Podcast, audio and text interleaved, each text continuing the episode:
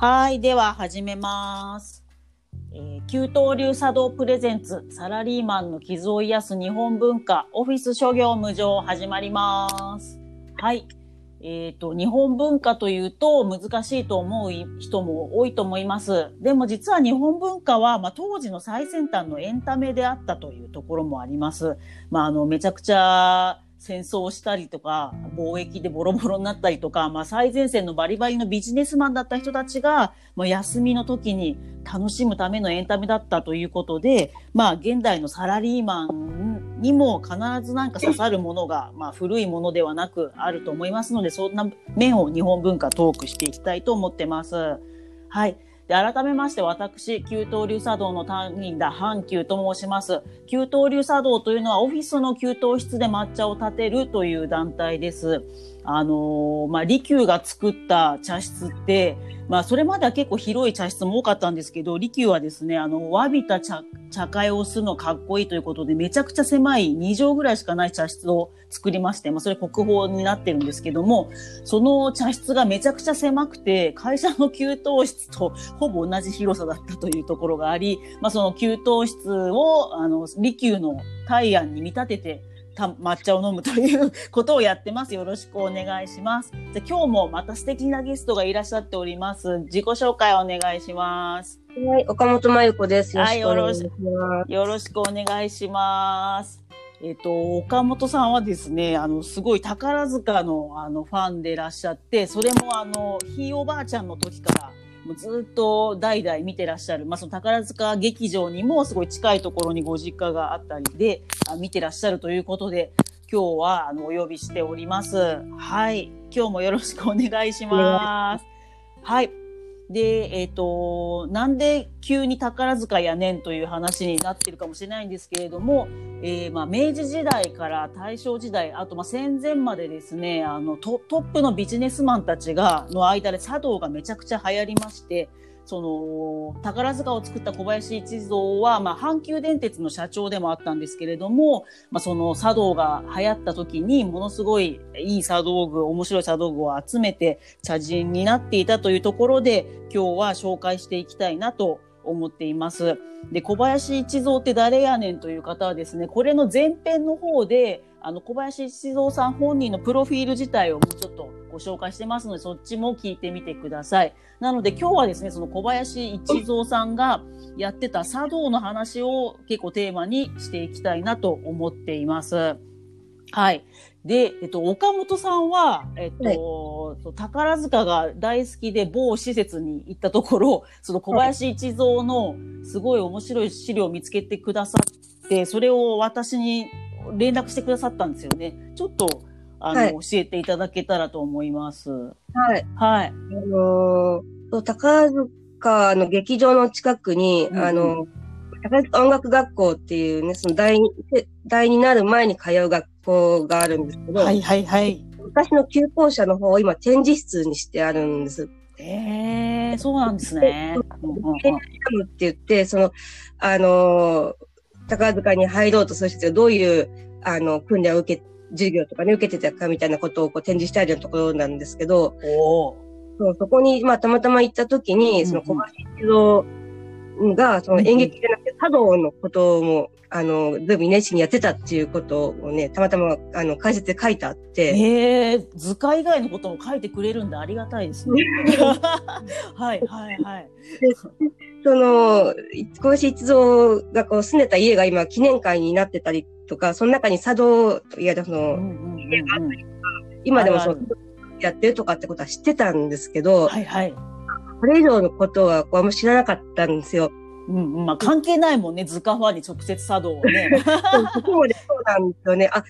きだったんだなぐらいなものでね。はいはいはいはい。だけど、その解説を読んだら、なんか随分違う、ちょっと面白かったようなことが書いてあって。おなるほどなるほど。それがその、小林一郎が演劇だけじゃなくて、茶道も一部の特権階級のためだけじゃなくって、うん、あの、一般の日常生活の中で茶の湯を人々に広めようとして、その仏教になぞらえて、あの、大乗茶道っていう風に表現したっていう。すごいですね。もう、九刀流茶道のもう100年前にそういうことを言ってる人がいらっしゃったと。大乗仏教だ。そうなんです。で、あの、新茶道っていうあの本を書いてるんですけど、あの、まあ、そのタイトルもすごいなと思いましたけどね。うん、そうですね。で、その美術鑑賞の場としての茶の湯とか、あとすごくそのシンプルな簡素茶道とかっていう、その新しい時代の新しいその茶道のあり方っていうのを提案したって書いてあって。おー、熱いわ。なるほどね。そうそうそうそう、なんかありがたいなと思って、本当に、あのね、お会いした時はずっとジャニーズの話しかしてなかったので、まさかその教えていただいて本当面白かったと思うんですけど、その、あれですね、大乗茶道は、その大乗仏教っつうのは、あれですね、はい、おお坊さんじゃない人でも、その、なんか、極楽浄土に行けるみたいな、大きい乗るっていう字書くんですよね。あ、そうです。はい。タイとかでね、よくされてる。うんうんうんうん。で、まあ、逆に、症状仏教って小さいがつく場合は、やっぱ本当にその修行した人だけが、こう、あの、成仏、成仏つかできるみたいな。まあでもこれは、あれですよね。だからその日本側の大乗、あ、日本の仏教は、その、お坊さんじゃなくてもみんな最後、あの、幸せになれるみたいな方を採用したから、大きいっていう字を使って、その、オールドスクールであるというか、その、お坊さんじゃないと、あの、良くないぞっていう小さいっていう字を勝手につけちゃってますけど、まあ、あの、本当はどっちの方が偉いとかはないんだろうけど、まあ、この場合、小林さんはその、誰でもその、ビップとか金持ちじゃなくても茶道をやるっていう意味で大乗っていうのをつけたってことですよね。いや、もうそネーミングセンスもね、なんかいいですよね。なんか熱いですよね。確かに確かに。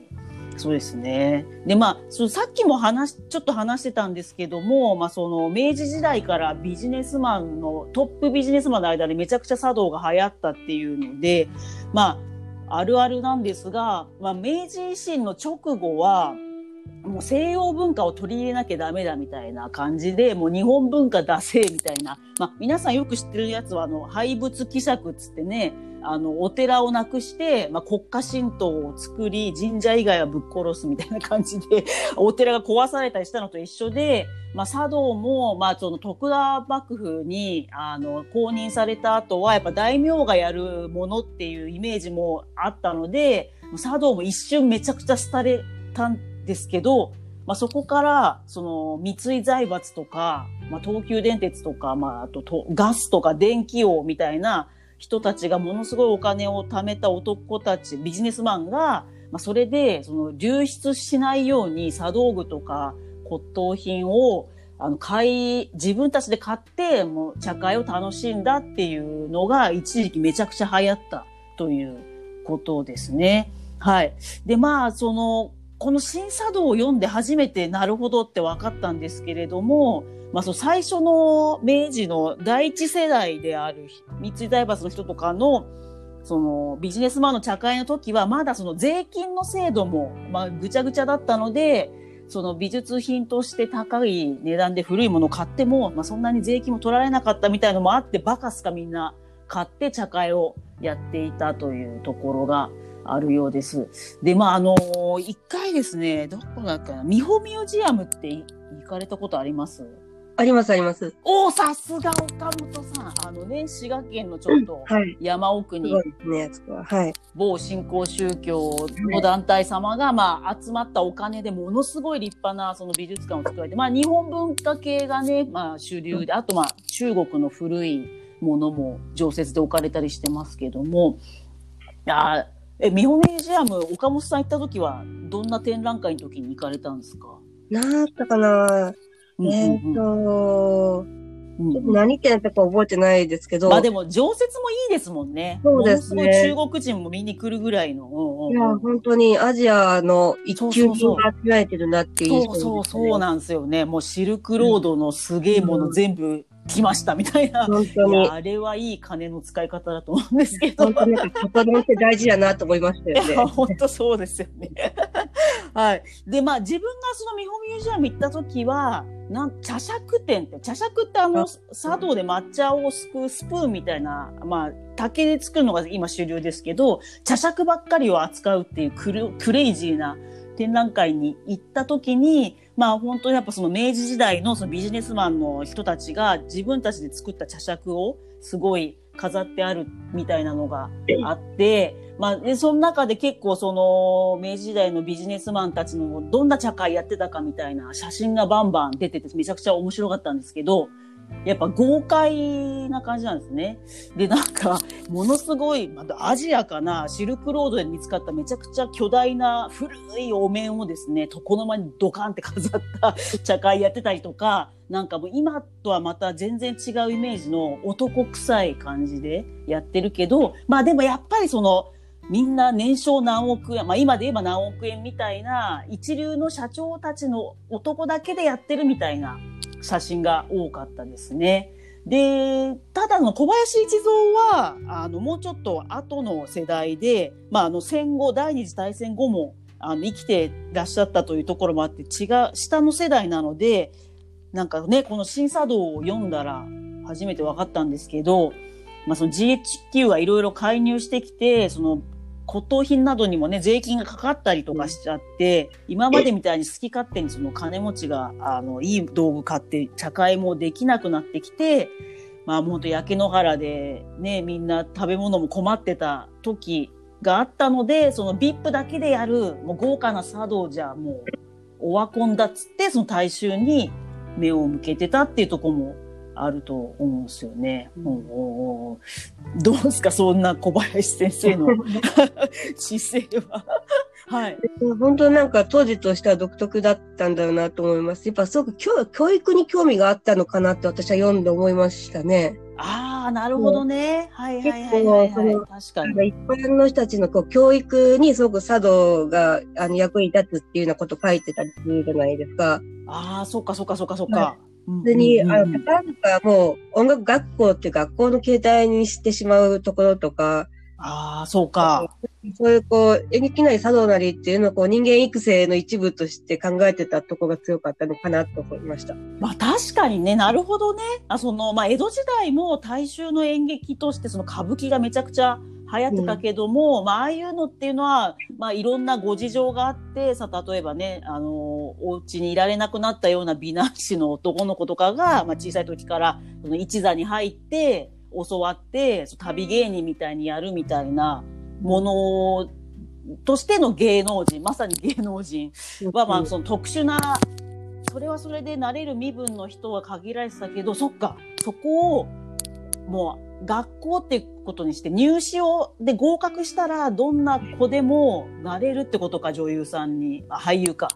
基本的にはそうですね。やっぱりすごくその言われた時があったらしいんですよ。なんかその、下品だみたいなね、女の子だけで演劇なんてみたいな。なんと？なるほどね。それで、あの、だったら学校っていう形式にしようっていう風になったらしくって、それが音楽学校の前身らしいんですけど。ああ、じゃあそこが画期的だったんだね。うん、今思えば確かに。うん、そうか、そうか、そうか。だで、やっぱ最初のうち、まあ今もそういうイメージですけど、やっぱおお金持ちのご子息である娘さんたちが、まあ本来であればかわ、らもんみたいな人しか女優とか俳優になれなかった時代に、まあ、正式に入試を受けて、うん、お嬢さんだけど、かつ、その俳優になるみたいなこともあったんですかね？はあ、はははまあ多分ね、結構、両家のお嬢さんなんかも、あの、花嫁修行的にもちろん入ってたような人たちもいたでしょうし。ええー、そうなんだ。まあ確かにね。まあ言い方失礼ですけど、今で言うスッチーみたいな、まあブランドというか、宝塚歌劇団にもいらっしゃったご令状みたいな。そっか。まあ今とまたちょっとノリが違うんだ。ちょっとだけね。そうでしょうね。でもまあやっぱ茶道に撃しても、やっぱりこう、教育を絡めていくっていうのはちょっと独特な気がしますよね。ああ、だからその辺は確かにこの新茶道の本もね、結構熱かったですもんね。うん、これからはもうみんなが、楽しめるようにとか、まあ全員、日本人全体のその文化の底上げをするために、そのね、全国、まあ今はできましたけど、全国にもう美術館作んなきゃいけないとか、ね、一部のあの権力を持った人で勝手に国宝とか決めるんじゃなくて、ちゃんとその大学の学者だけじゃなくて、もうずっと骨董品屋やってた現場の人にも、国宝とか重要美術品を選ばせろとか書いてたしね、まあ、やっぱ熱い人なんですね。なるほど、なるほど、なるほどね。まあ、特にその、新茶道っていう本が書かれた時がまた面白いんですよね。なんか、まあ、小林一度そのね、オタクだったこともあり、文章を書くのはもともとすごい好きだったみたいなんですけど、あの、私ね、この本読むまで知らなかったけど、まあ、その第二次大戦の直後って、なんかそのビジネスマンがみんな GHQ にね、一旦捕まっちゃうみたいな、よく、まあ、有名なのはあのパナソニックの松下幸之助も、一時期そのね、日本軍に、あのー、手伝ってたみたいなことで捕まったのをね、あの、みんな社員たちが署名して解放したみたいなのあったけども、まあ、小林一三も、まあ、その、多分ね、阪急電鉄でいろいろあって、捕まっちゃってた時に、この本をね、書いたっていうのがあるので、まあ、そういうの強い気持ちもあったのかもしれないですね。そのくっそ捕虜になったぜ、みたいな。で、だからこそ今から先の日本を考えたいみたいなのもあったのかなと思うんですけど、なるほどね、その教育の面が、私が見ておおって思ったのは、まあその、そのね、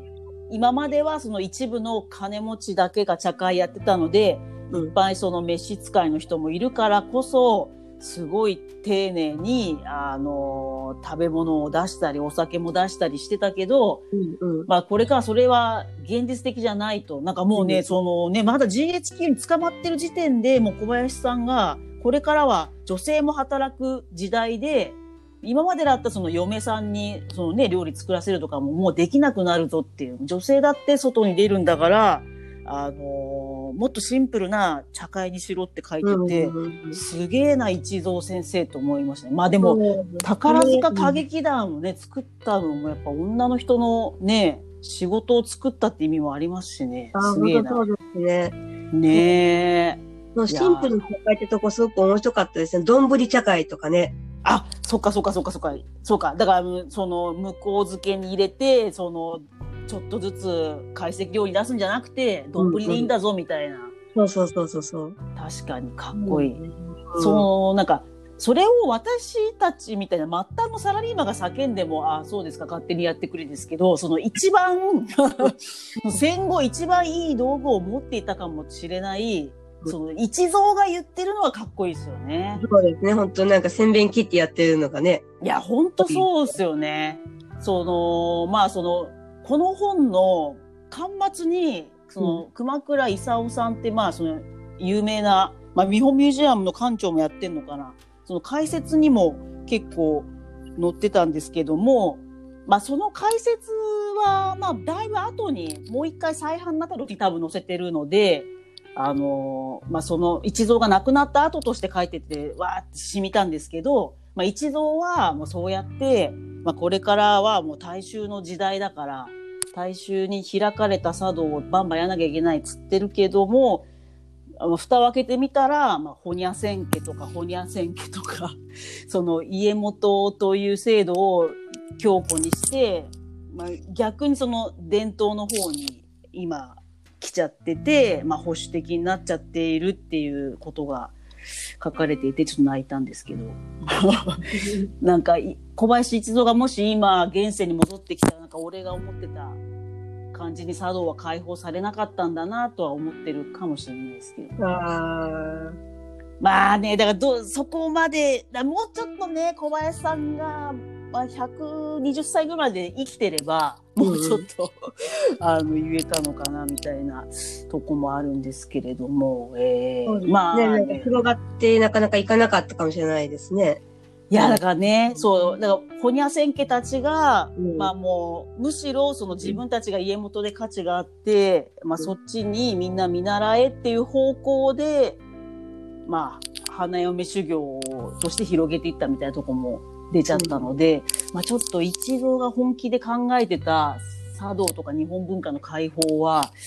まあさ、ある意味されないまま、今に至るという号泣さも、まあ、それはその熊倉先生のそのね、あの書いてるものを見て、なるほどと思ったんですけれども、はい。で、まあ、その、審査道に載ってた解説でもう一つ面白いなと思ったんですけれども、のが一つ、まあ、一蔵はもともとは山梨出身だったんだけど、その、最初三井銀行で大阪支社に転勤になったのをきっかけに、大阪に住んでたところも大きいってなんか書かれてて、まあ、その日本のその三井財閥とか大富豪であった VIP たちはもう国宝とか重要美術品とかもう利休の箱書きが利休がなんかもう署名してるとか名物をドカーンって買ってたらしいんだけどももともと関西のその茶道のあのやってる茶人たちはもうちょっと昔ながらの若旦那っぽい空気があって名品ドカーンよりも自分が面白いと思うものをちょちょこちょこ買い集めてるっていうのが、文化があったので、小林一三もすごい、集めた数はすごい、その、やたらめったらもうどやっていう名品じゃないものも集めてたっていうのが、私的にはグッときました。はい。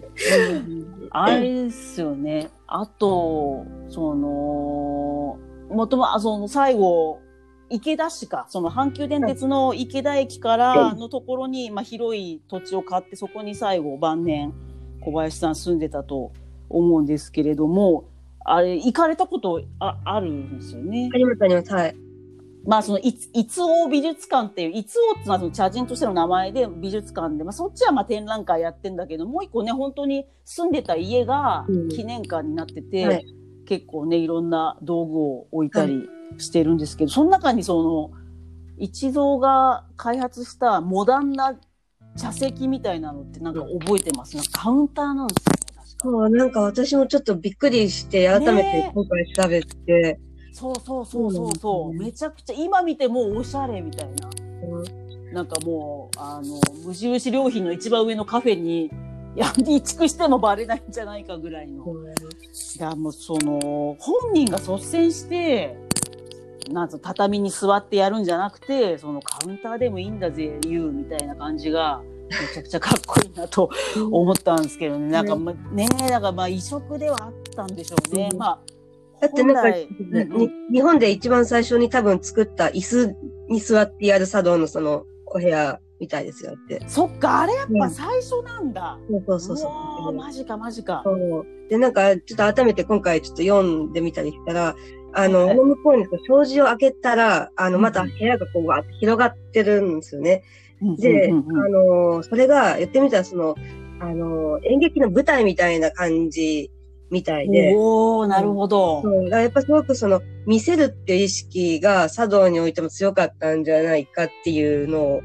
あの、糸美術館のカタログを読んでて出てきたこと。ええー、なるほどね。面白いなと思いました、なるほど。だからその、お客さんが一般の大衆になればなるほど、うん、その前、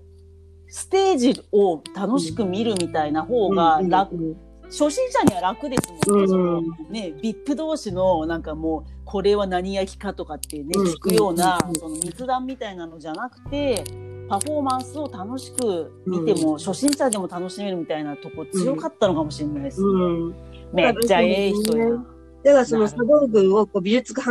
のこう的に扱うというか、ね、そういうふうに考えたのもなんかちょっとそことつながるなって思いました。なるほどね。だやっぱそのせっかくあるいいものを広く日本人に見てほしいみたいな激アツですね。うん、いや、ほんとええ人やわ。ほん とええ人や。なんかまあまあ、東京にも、まあその本当三井財閥とか東急電鉄さんが集めたものが今は美術館として出てはいますけど、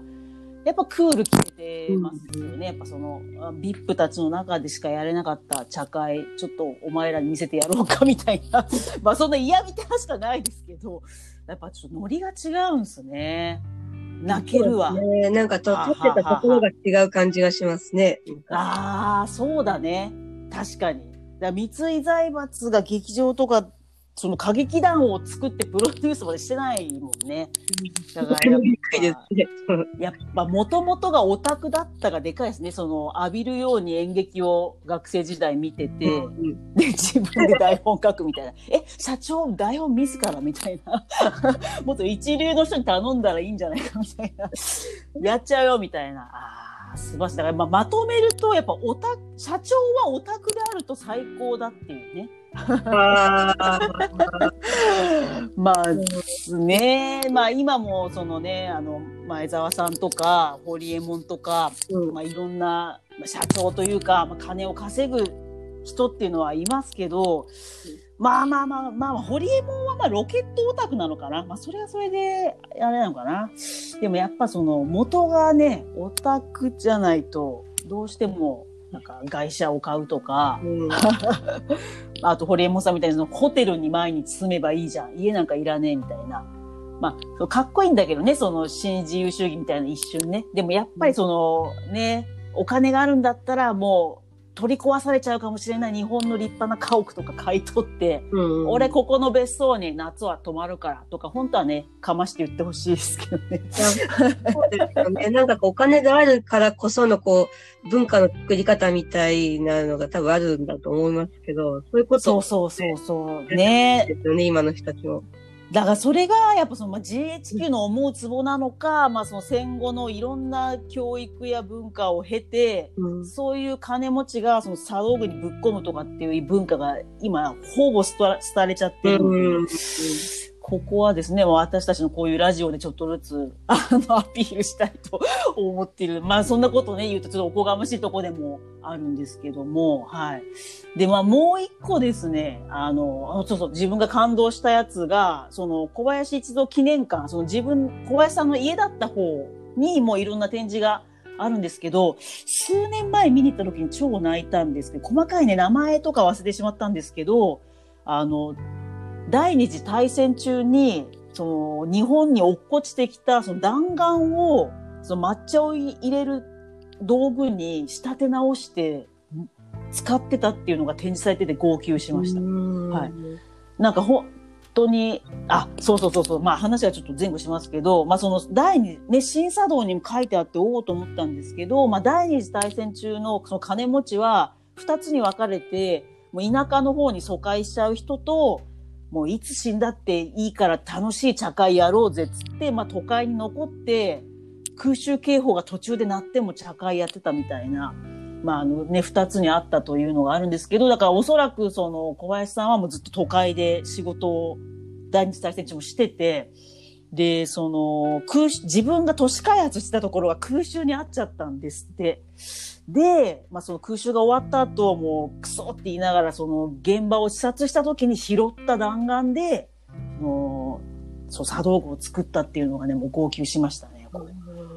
だからもうクソ野郎ということ。まあ今はもうこんなことになっちゃって、もう戦争で負けそうだけど、まあそのことを忘れずに、いつか戦争が終わったらまた茶道やるぜっていうのは、まあその気持ちが入ってて、マジいい人だなって思いました。うんマジ神だわ、神。いやー、本当に、こういうなんかね、ただドヤ顔して、金ちらつかしていい道具買うんじゃなくて、うん常にその大衆も一緒に上がってこうぜみたいな、うんこういうかっこいい文化人がね、こう、今後も生まれていってほしいなと、まあ、熱く思っております。そうですよね。まあねなんかお茶道具とかも、こう一般の人が買いやすくするために、あの、阪急デパートで、あの、そう、茶道具コーナー作ったりとかっていえ。う。なるほどね。でなるほど、なるほ商ど。売との結びつけがすごいなと思いました。うんああ、そうかそうか。ただ綺麗事で言ってるだけじゃなくて、もうすぐ実践するのね。どうやったらその大衆に広められるかって、そこがすごいですよね。本当に。確かに。映画だってそうですもんね。まあ、うんゴジラの最初作ったのも、その東宝がすごいお金を多うん分投資して作ってあげたっていうのもあると思うので、言ってるだけじゃなくて即実行という、もう神ですね、神。かっこいいですね。まあ、確かにね、今だとそのツイッターで現金をばらまくっていうね、うん新たな方法もあるんですけど、まあ現金もめちゃめちゃ欲しいし、私も前澤さんのツイートをリツイートしたこともあります、正直。でもやっぱりその、金だけもらうとね、こう、私のもアホなね、一般人は、パチンコとかに使っちゃうんで、やっぱその文化としてね、この、ルフしてくれるっていうのは一番ね、大衆の成長にも役立つので、うん。またそのね、小林一三の再降臨を願いたいところではあります。はい。で、まず恩着せがましいんですけど、小林一三さんのこの一尾美術館とか記念館っていうのは、なんとですね、あの、伊丹空港、大阪の伊丹空港からタクシーで2000円ぐらいで行けるので、まあ、コロナ終わったりみんな関西出張などがあった場合はですね、その合間に空港からちょっと一瞬打ち合わせの前に、一応美術館に行くとかっていうのも、かお勧めしたいなと思ってます。あと、これ、岡本さん情報で教えていただいたんですけど、その最寄り駅だと、え電車で行く場合は阪急の池田駅なんですけど、この駅はいろんないい純喫茶があるそうなんですよ。純喫茶も、あの、台湾喫茶もですね、ああ、そっかそっか雰囲気がいいですよ。いいですねあとね、駅前がね、なんかちょっと昭和のわびた感じって味わい深さもあるので、ちょっと、もし次回また岡本さんチャンスがあれば、その池田駅のわび喫茶についても、また、あの、語っていただけたらなと思ってます。ぜひぜひ。はい。ありがとうございます。あと今後ね、あの、勝手に私たちの予定を伝えてますけど、はい秋にご一緒して宝塚が、あもしかしたら見れるチャンスもあるかもね、なんで、はいその時はまた感想をこの ラジオで 日本文化と結びつけて無理やりですけど、あの、チャンスがあればまた、いあの、遊びに来ていただいて収録できたらなと思っています。ぜひぜひ。本当にありがとうございます。はい。で、皆さん、新茶道、あの、まだ本も買えるようですし、図書館などにもあったりしますので、皆さんもぜひ読んでみてください。はい。というわけでですね、あのーえーと、茶人であり、阪急電鉄宝塚東宝を作った小林一三さんは、めっちゃいい人だったトーク講演を この辺で終わりにしたいと思ってます。本当ありがとうございましたはい。じゃあ、ちょっと岡本さんの方から何か、おすすめの講演情報などあればお願いします。そうですね。多分このラジオが放送されてる頃は、うんうんあの、うんうんこっちの宝塚側の劇場の方では、アナスタシアっていう、あおの、まあ、映画化もされましたけど、あの、ミュはいージカルの宝塚版が上映されてる予定だと思いおー、激アツですね。はいあ、はいそうかそうか。だからその、日比谷の方の東京と、はいまあ、本拠地である宝塚、ます。はい。えっ、と、違うんですね。やってる公演がね。同時。はい。なるほど。どっちを見るかと、まあまあ、本当のファンの人は往復して見ていらっしゃるんでしょそうけどですね。で、この宝塚で1ヶ月やった後に東京の日比谷の方で1ヶ月やるっていうのが一般的なスケジュールなので、まず宝塚でやって、はいそれを東京に巡回展みたいに行くんだ。そうえー、なんですよ。それも知らなかったわ。はい。なるほど。。なので、どちだらやっぱその、初日が大好きオタクみたいな人はもうじゃあ宝塚でやる初日の激戦のチケットをゲットするわけですね。そうですね。やっぱなんか2ヶ月やってる間にどんどん変わっていったりしますし、あ、やっぱ宝塚もそうなんだ。そうなんですよ。途中でこう、あの、こう宝塚側で終わって東京に持っていくまで2週間ぐらいあるんですけど、その中でこう若干演出変えたりとかもあるので、あ、そこでも変わってすんだ。すごいね。ね、いっぱい見に行くっえていうのがありますーえ、ちょっと、その話もいつかちょっとお願いしてもいいですか？ぜひぜひ、はい。まずこのアナサピアはね、あの、一緒に、あの、阪急さんと見に行くよってイいうのを。エ楽しみにしーイてます。超楽しみ。やった。いや、本当ね、まあ、あの、ジャニーズも、そのやっぱ何日間もやる公演はどんどんブラッシュアップして変えていきますし、まあ、いつかトークしたいと思ってるんですけど、世阿弥あー。金網世阿弥能もね、今としてはまあ伝統芸能みたいなイメージ強いですけど、まあその書物を世阿弥が書いたものを読むと、まあその、その時の客層によってどんどんアレンジしろみたいな書いてあって、やっぱその劇場は生き物だなっていう話も今後したいなとの思いました。ぜひ岡本さん今後もあ。末永くよろしくお願いしろしくおます。願いします。では、ちょっと最後に一個だけ、私ね、その、あの、私この新茶道を、小林一郎全集って本の中で読んだんですけど、すげえ全集を。そうなんですよはいはいはいはいはい。あの宝塚市立図書館って書いてきたんですけどね。さすが地元でね。そうなん本拠地で。はいはい。これでなんかこの、あの、前書きのところに、ちょっとなんかすごい言葉が載ってたんで、これだけ言っていいですか？あ、お願いします。はいはい。前書きを書いたのは、こう石山さんっていう、まあ、編集の方なんですけど、えっと、この人によるとですね、えっと、うんこう一度言ったこういう言葉があって、えっとうん千里先の見える人は気違い扱いにされる。現状に踏みとどまる者は落語者になる。十里先を見てことを行う人が世の成功者になる。って言ってたそうです。来ました。気違いじゃないよというところですね。そうなん、はい十里。はいはい。すげえと思いましたね、ちょっと。ああ、やっぱ、十里先、十里ってのはもうやっぱめっちゃ遠いんだよね、多分ね。何百キロみたいな。万里の長女みたいな。すげえ、かっけえな。そうっすよね。だからその前の回だけで話したかもですけど、そのね、あの、日蔵はもう GHQ に捕まってる時からこれからは女性も働く時代になるってきっぱり言ってたり、やっぱ遠くを見るっていうね、ねすげえ。本当に。でも現実的な遠くなんですよね、ちゃんと十里っていうのがね。そこがすごいとこですよね。あ、そっかそっか、その1万とかいう万里の先じゃなくて、はい、大大衆も一緒に楽しくついていける先、ちょうどいい先で、だから距離感が。なるほど、うん、だから現実的に世の中が変えていけるってことですね。あんまりあのね早すぎるとね噴死したりとかね、あの 殺されたりとか、まあ吉田松陰みたいになっちゃったりとか。なるほどね。すごいな。すげえな。思いましたね。さすが日本初の住宅ローンを作った男です、ね、本当にね。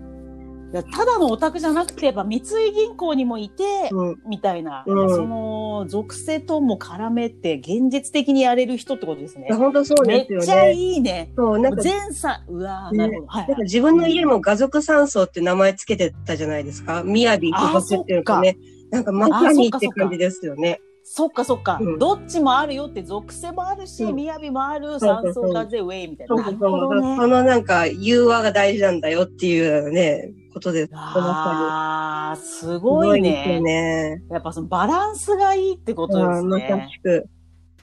神だね、神。ね、なんか、そういう人現れないから、もう、どっちかに偏ってる人しかもう今ね、なかなかいないっていうとこがあるので。ね、改めてすごいなと思いましたね。本当ですね、はい、ちょっとこれから阪急電鉄乗るときはもうあのお祈りしてから入るようにします。確かに何気なく見てたわその宝塚のポスターも。確かに多いなとは思ったんですけど、はい、東京だとそこまでチラシ貼らない。まあもちろんねその日比谷の駅にはチラシあったりしますけど、うんうんうん、意味がねあったという全てがつながってたという。いや、本当、阪急大先生、ありがとうございます。いや、すごい、貴重な話も、すごいですね。そっか、だから前週があるから、はい、次審査度じゃないパターンでも取れますね。どんどん取りたがる私ね。そうですね。本当に。そう、だからめちゃくちゃ書いてんすよね。たくさん書いてんだよね。文章書くの好きだから。すごいですね。ぜひ。ありがたい。い今こそ読むべきですね、わしらね。本当そう思いましたね。私もちょっと今気づけてよかったなと思います。よし、じゃあこれからも小林一三シリーズやるぞ。ぜひぜひ。私も頑張って読みますので、はい、またお願いします。ありがとうございます。はい。はい。じゃあ最後に給湯流からもちょっと宣伝をさせてください。はい。給湯流茶道はこのコロナ禍ではズームでオンラインイベントをいっぱいやってます。えー、2020年12月6日の日曜夜7時からは、ザビエル茶会をズーム配信したいと思ってます。みんなも知ってる、あの、フランシスコ・ザビエルの命日が12月ってことが判明しまして、まあ、信長とかね、茶の湯と関係する戦国武将とも関わってたザビエルを、あの、勝手に押し、押しまして、茶会をやりたいと思ってます。あの、に、あの、スキュートリもお世話になってる陶芸家の田川明さんという方に、ザビエルの似顔絵がめっちゃ上手に描ける方なんですけど、似顔絵を描いていただいた聖杯に似たコップを作っていただいて、まあ、予約していただいた方には自宅にその、ザビエル茶碗が届き、それで一緒に抹茶を飲みながら茶会をやろうというのをやりたいと思ってます。近日中に申し込みサイトもできると思いますので、よろしくお願いいたします。はい。で、本当じゃあ今日岡本さん、今日も熱いお話ありがとうございました。はい。えっ、ー、と、この番組ではですね、感想やご意見なども、あの、お待ちしておりますので、ハッシュタグオフィス諸行無常で、ツイッターなどで投稿していただければと思います。じゃ今日もありがとうございました。えー、給湯流茶道プレゼンツ、サラリーマンの傷を癒す日本文化ラジオ、オフィス諸行無常でした。ありがとうございます。